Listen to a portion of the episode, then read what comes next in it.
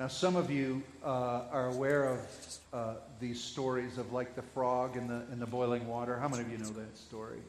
Uh, the concept is that if you put a, a frog in room temperature, uh, it'll stay in that pan. And if you slowly turn the heat up, just incrementally, little by little, that frog accommodates for the change in temperature. It, it just goes along with it and, it and it adapts its body to that temperature till before it knows it, it's, it's at a boiling point, and that frog stays in the water without jumping out, being boiled to death.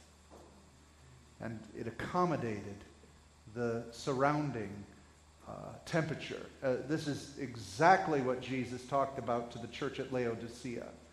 He said, I'd rather have you hot or cold. Okay, now that has nothing to do with salvation or not salvation. It's a word picture that he's giving, and he's saying, I'd rather have you hot, which is good to drink, or cold, which is good to drink. But I've tasted your works, and you're what? Lukewarm, or room temperature. What's happened to that church is it accommodated its culture. It became the same temperature as its culture. It was no longer, you see, it takes work to stay fervent and hot. It takes work to stay cool and refreshing to the Lord. You can't accommodate the culture or the climate around you. You have to accommodate the Spirit of God. And so the question to all of us tonight is what are we accommodating? What have we stayed in the, in, in, in the furnace so long that we don't even realize we're near a boiling point? I came up with my own illustration, and that is there's pee in the pool. How many? I'm serious. I mean, how many of you would stay swimming in a pool that everybody peed in? I know this. I had a pool in my backyard for 17 years. I grew up with a pool as well. There's one rule at our house you don't pee in the pool. and just in case, we keep putting chlorine in to kill. Now, in a lake, that's another matter. You can pee in the lake. Right? How many of you grew up swimming in Lake Erie, Lake St. Clair, right? Back 100 years ago, you could do this, folks. This is amazing. I can't tell my children that they can go swimming in this lake. It's contaminated now, right? But when we were kids, we'd go swimming in the lake, and, and there was no rule about peeing in the lake. I mean, you can pee in the lake all you want because it's so big. But if everybody had that mindset, what's going to happen to the lake? Eh, it's bad. You can't swim in it anymore. We've accommodated the pee. I hope you're not offended by the, you know, everybody does that, so I think, figure. But what are we accommodating in our pool, in our reservoir? You know, what's going on? And so many of us accommodate the culture more than we have conviction over the Lord. So, what I want to share with you is a story um, about Josiah, one of the most wonderful kings uh, that Judah ever knew. And um, so I'd like you to turn to 2 Kings 23, if you will.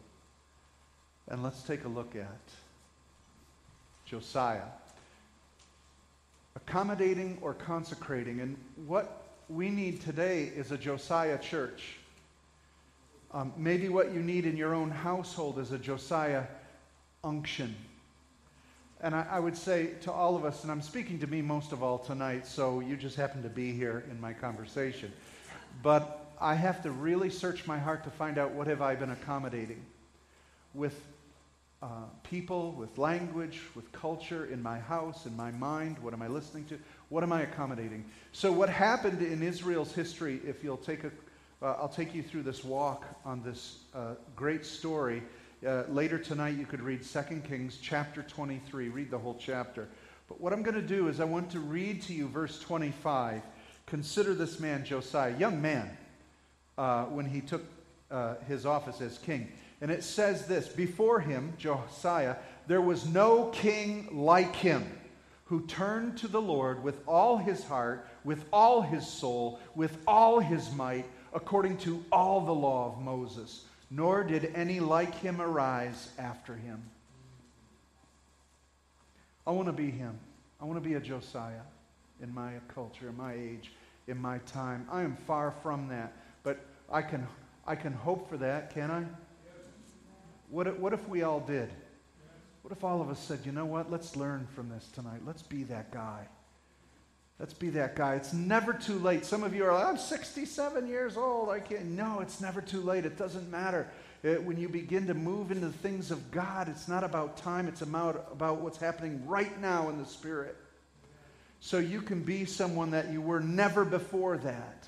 In fact, you can do that because there's no one else like you. You're the only you. And so no one else can be like you. So get on fire and see what color the flames are. Okay? Says that there was no one like him. He turned to the Lord with what? All his heart, all his soul, all his might, according to all the law of Moses. And what does the Shema say? That we are to love the Lord our God with what? All our heart, all our might, all our strength, right? All our mind and to obey his commands. So this is the Shema. This is what he did. You see, so we begin the story here in uh, verse 1. The king sent, and all the elders of Judah and Jerusalem were gathered to him. And the king went up to the house of the Lord, and with him all the men of Judah and all the inhabitants of Jerusalem, and the priests and prophets, and all the people, both great and small. And he read in their hearing all the words of the book of the covenant that had been found in the house of the Lord. That's pretty amazing. They had lost the law. And one of the priests had found it. Hilkiah had found the law and brought it to Josiah. Now, according to the law of God, the king is supposed to handwrite his own copy of the law of Moses in his own hand. And so he was to have his own personal copy that he himself wrote. Now, that takes time and that takes effort. Josiah was so convicted that he began to have this law read to all of Israel because it was gone, it was lost. Some of the doctrines of the church are lost on, on the church today. We, we've accommodated. I, I, I, listened to the latest uh, uh, um, interviews of Rob Bell. It's like, what happened to this man? This church leader who denies hell and, and now denies the sanctity of marriage. So he's accommodated the culture. He said it's time for the church to wake up. We're right around the corner from accepting uh, gay marriage. And it's like, are we going to accommodate that despite the consecration of the Word of God? So, what Josiah did is he consecrated Israel. He said, Everybody come back here, listen to this Word, and reconsecrate your life. We've got to stop accommodating and start consecrating.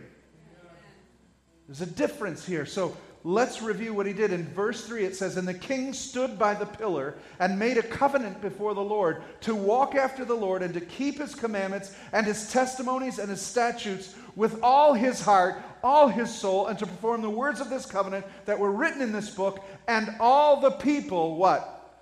Joined in the covenant.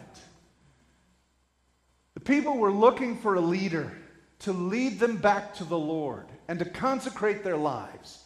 Because the people accommodate things too easily. And when they don't have a word in their face, they don't have an unction by God, they go astray. We're like water, we go where we easily can. We flow to the easiest thing. It's not easy to serve the Lord, especially in this day and in this age. It's not easy to preach a message of holiness and consecration unto God. Not in this environment. But remember, we're not about this environment, we're about heaven's environment. And if your temperature gauge is not tuned into the temperature of heaven, then something's changing and accommodating to the culture and the age. Now, I'm not going to call out cultural things and th- this and that. You know, let God do that in your life. I don't need to demonstrate. But what I want you to see is Josiah's conviction and look at what he did. I give you seven areas that he began to tear down. No longer will we accommodate these things, he said, but we will consecrate ourselves. So in verse 4, it says, This is what he did. And the king commanded Hilkiah, the high priest, and the priests of the second order, and the keepers of the threshold, to bring out of the temple of the Lord. To bring out of where? The temple of the Lord. This is on the Temple Mount, this is in Jerusalem, and this is what he's pulling out of the temple of the Lord. Bring this out of the temple of the Lord. All the vessels made for Baal, Asherah, and for the, all the hosts of heaven. What? Are you kidding me? This is the temple of God. Do you remember when Jesus was a little upset and turned over the money changers and drove out? This is putting the idols to Baal, the Asherah pole, that basically an Asherah pole is like a stripper's pole, if you will, in one sense. And the prostitutes and temple prostitutes are, are working out on that pole. And, and then the, all the idols for the uh, host of heaven uh, you know, that's astrology. That's, that's, that's all the stars and the, and, and the gods and constellations and all. All that's in the temple of the Lord. This is the most sacred place. So, where did he start to begin the consecration? In the temple, the house of the Lord, in the temple. Now, who is the temple in the New Testament? We are. We are. And there is a inner place in us. There's a there's a heart. The battleground's in our heart, isn't it? He says, In my inner man, I delight in the law, Paul says. Now, in our spirit, we delight in the things of God. We're sanctified by that Holy Spirit. In, but I, I have a problem with my members, my body. This is that Adam container. Though I'm born again, I still have my flesh to contend with. And he says that the battle rages in my what? Mind, which is your heart. And so the first place Josiah goes after is our heart the heart of worship, the heart of who you are in Christ. Could it be that you and I would have idols in our hearts that need to be cleansed? Idols to Baal, the false gods of the Canaanites? Do we have false gods in our heart? Do we, do we put things and exalt things up in our heart that take the place of the Lord? The Ashtoreth pole, we'll get into that in just a little bit, but it, but it's, it's a seductive, it's, it's, a, it's a spirit that, that's all about fertility and sexuality and so forth. Would that be in our heart? Could that be in the hearts of men and women in the church? And when I say the church, I reference the body of Christ, not the large group of people who call themselves Christians. Because unless you're born again, you're not the church. You can go to church, but unless you're born of God's Spirit, you're not the church. Okay? So, could there be that? Could there be this idea of luck and fortune? This idea of, of uh, what does my horoscope say? What does luck deal me today? Could that be in our hearts when the sovereign God dictates our lives and orders our steps? Could we actually have that kind of idol in our own heart? I don't know. I'm putting it out there. But Josiah said, Not me, no way, uh uh, no how, not in my house. I'm the king, and I will not have these idols in the house of the Lord. How many of you will say, like Joshua, As for me and my house, we will serve the Lord? And so the first thing Joshua says is he consecrates his heart. He consecrates the heart of Israel, the heart of Judah. He says at the very heart is where the commandments of God are. At the very heart is where the veil is, where the priest is, where the sacrifice is. At the very heart, that thing gets cleansed first. So let's consider that. He goes on then and he says in verse 5 And he deposed the priests whom the kings of Judah had ordained to make offerings in the high places at the cities of uh, Judah and around Jerusalem. And they burned incense to Baal, to the sun and moon and constellations and all the hosts of heaven. What? What? You see, they accommodated. This accommodation came from the outer parts of Israel and Judah and accommodated all the way till it made its way right inside the temple of God. The water's boiling now. The frog's dead. Except for a man of God that said, No way. No, it's time to consecrate. I'm believing that there's a consecration coming to the church. I believe that it's not a one man, I believe it's an age. It's a time when God is going to rise up a Josiah group who are going to say, It's time to cleanse the house of God.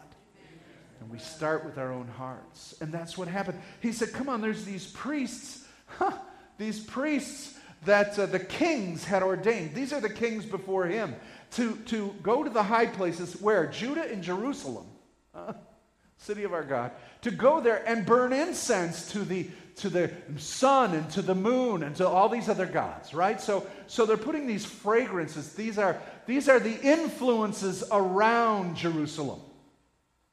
So I got to ask uh, the question you know, if you were at this time with Josiah, you'd be walking up through the hills of Judah, going into Jerusalem, and the whole time you'd be smelling incense. What was the fragrance you'd be smelling? The sacrifices unto Yahweh? No, you'd be smelling the sacrifice and incense unto Ashtoreth and Baal and Molech. So, what's in the air that we're willing to accommodate? What about our influences? taking the priests of God and having them offer to other gods. What are the influences in your life? What's the aromas that's float around your life? What's the aroma in your house? Because come on, you know, you and I know we can dress up pretty for church, but when you get home, you look like you are. And your kids know who you are. You know, we can not look like who we are here, but eventually, you look like who you really are. What are your influences? What's the smell? What's the fragrance of you spiritually? What are you burning for?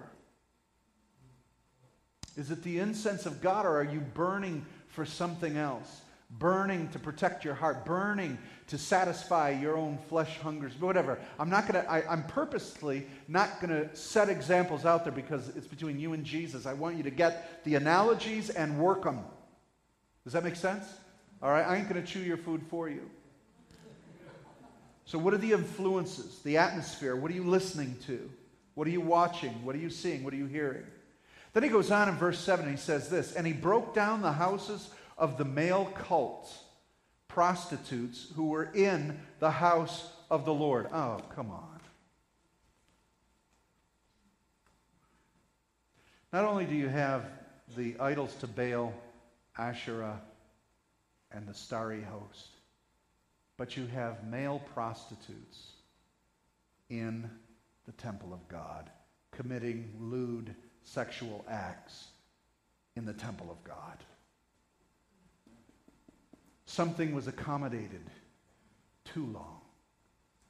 Don't you find it interesting that nobody cared? Nobody cared. In fact, the religious community promoted this. Hey, we're ecumenical. we're fully ecumenical. We'll take in anybody. We'll offer all gods. We all worship the same God. He has many different faces and many different names. Really? See, a consecration unto God makes your heart beat for Christ and Christ alone. And you can't accommodate something less. He said, You know what? We're done with this. Do you know what one of the major issues of pastors and in ministry is? Sexual perversion.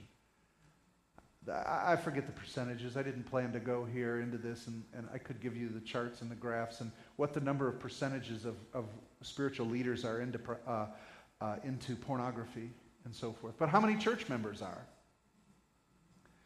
It's a seductive thing. It's, it's not only an adrenaline driven um, drug.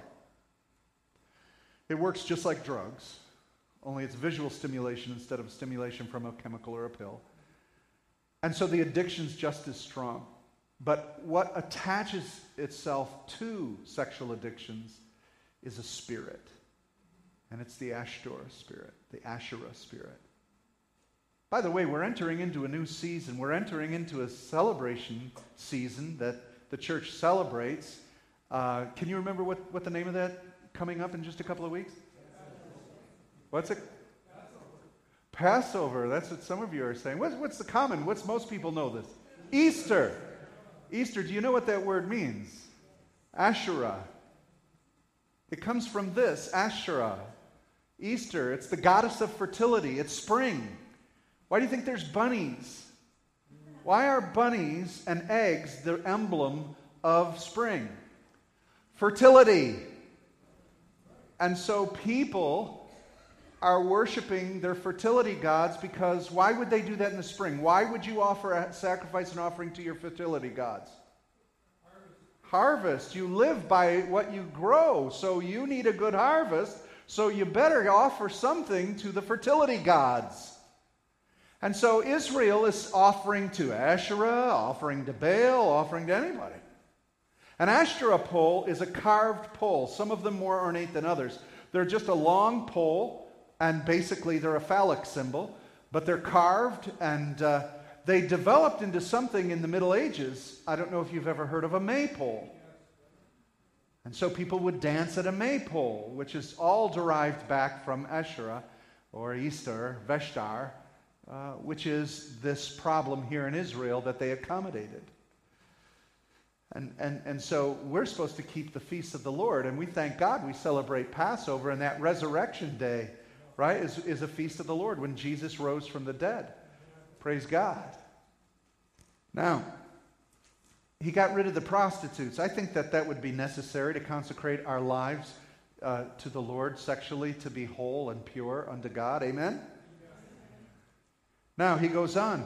The fourth thing he talks about is in verse 8. And he brought all the priests out of the cities of Judah and defiled the high places where the priests had made offerings from Gibeah to Beersheba. And he broke down the high places of the gates that were at the entrance to the gate of Joshua, the governor of the city, which were on one's left uh, at the gate of the city. Uh, however, the priests in the high places did not come up to the altar of the Lord in Jerusalem, but they ate unleavened bread among their brethren. So he now takes rid and goes to the high places. These are the elevated places in the mountains around Jerusalem, where because it's higher, they thought they were closer to the heavens, uh, and demonic powers uh, hang around there. And so that's where they offered and had altars and shrines to gods. And he said, It's not good enough that I cleanse the heart of the temple and cleanse the, the sound and smells and all those things around Judah and Jerusalem. But I'm also going to the parts of the high places known for this activity and I'm rooting it out. I will not accommodate anything of a false God or an enemy, even in the most remote areas of my life. That's what, you, that's what Josiah is saying. How about you and I? Can we consecrate I don't know, remote, I don't know, your car. What do you do with your car? Where do you go with your car? How do you act in your car? I don't know. Wherever you go, could you offer all things unto the Lord at all times? Is work a high place for you? Do you, do you worship work? Some folks get caught up in their schedules, making money, having uh, authority, having power in place, prestige in their place of work. There's a high place there. Do you understand what I'm saying?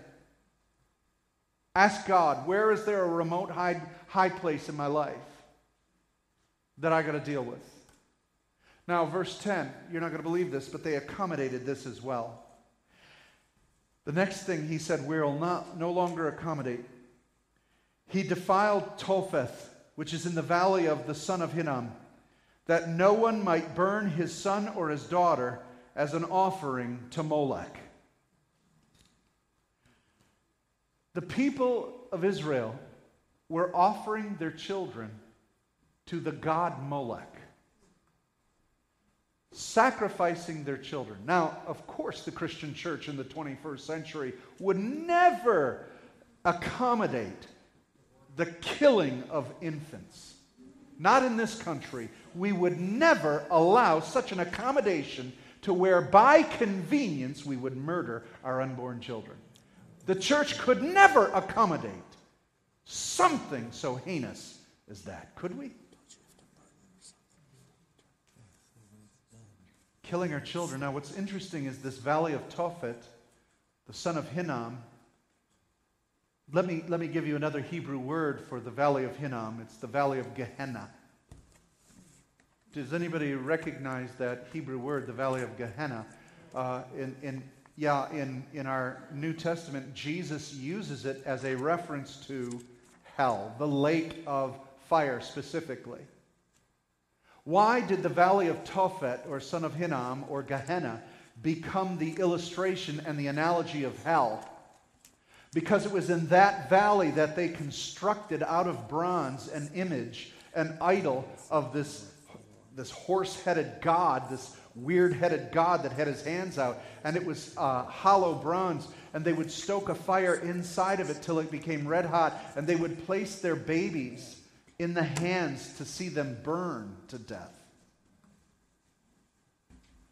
And that is the most accursed thing that Israel could do. The chosen people, the people of God, of whom all of God's promises were given to them, and they rejected them by burning their own children. And he cursed the valley, and God said, This valley shall forever be cursed. It's right on the outskirts of Jerusalem. And jo- Josiah said, This will never happen again on my watch. Now we've got to ask Jesus are there things within us, things about us, things that we're doing that could be to God that heinous? We've got to get on our face. We've got to take the time and say, God, search me and know me. God, show me. Because sometimes we have blind spots. I understand this. And what I want to tell you is this there is no arriving. Don't think anybody here arrived. And if there's someone here who thinks, no, I got this, I'm good, you're a fool. You've got to put your heart before God circumspectly and ask Him to search your heart and say, Oh God. Because the closer you get to a holy God, the more you feel His fire and presence. Now he goes on and he says, on uh, number six, he says, What else did he get rid of? Verses 12 to 15. The altars on the roof of the upper chamber of Ahaz, which the kings of Judah made, the altars that Manasseh had made. He goes on and he says he pulled them down and all this. Then he goes in 13 and he said, The king defiled the high places that were east of Jerusalem to the south of the Mount of Corruption, which Solomon, the king of Israel, had built for Ashtoreth and Chemosh and Milcom. This is Solomon. This is all. And, and Manasseh was a king, and Ahaz was a king. And then he goes on, he says, I have to tear down what Jeroboam, one of the kings, put up in Israel. Uh, these are from previous kings.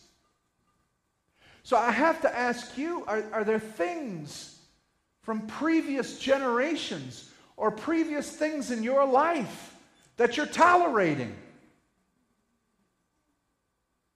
Well, my dad was an alcoholic and I have that same struggle. Okay, you may have the struggle, but it's time to put that thing away.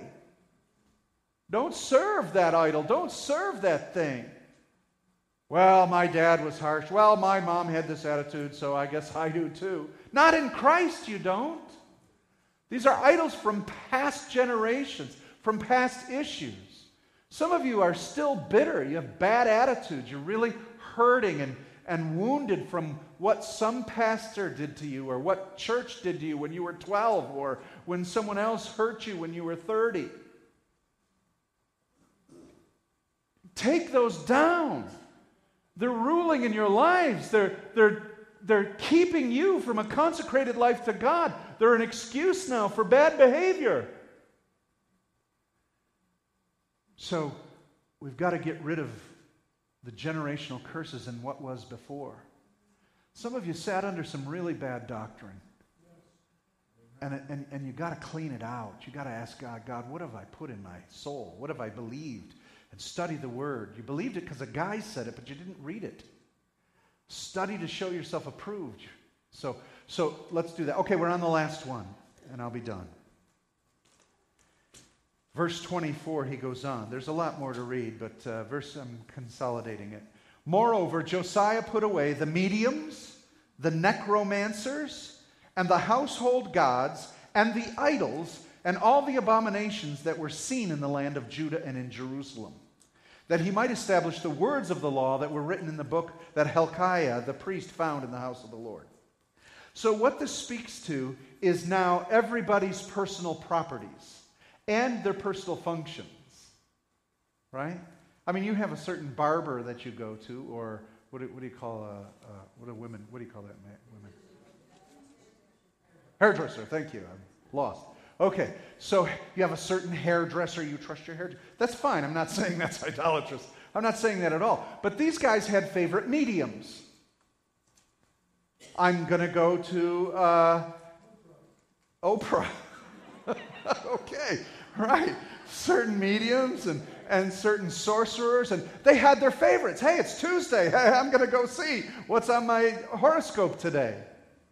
You see, they had their personal idols in their own house where they were supposed to have the mitzvah, where you touch it and you say, uh, you, you, know, the, that the Lord, the Lord our God, the Lord is one.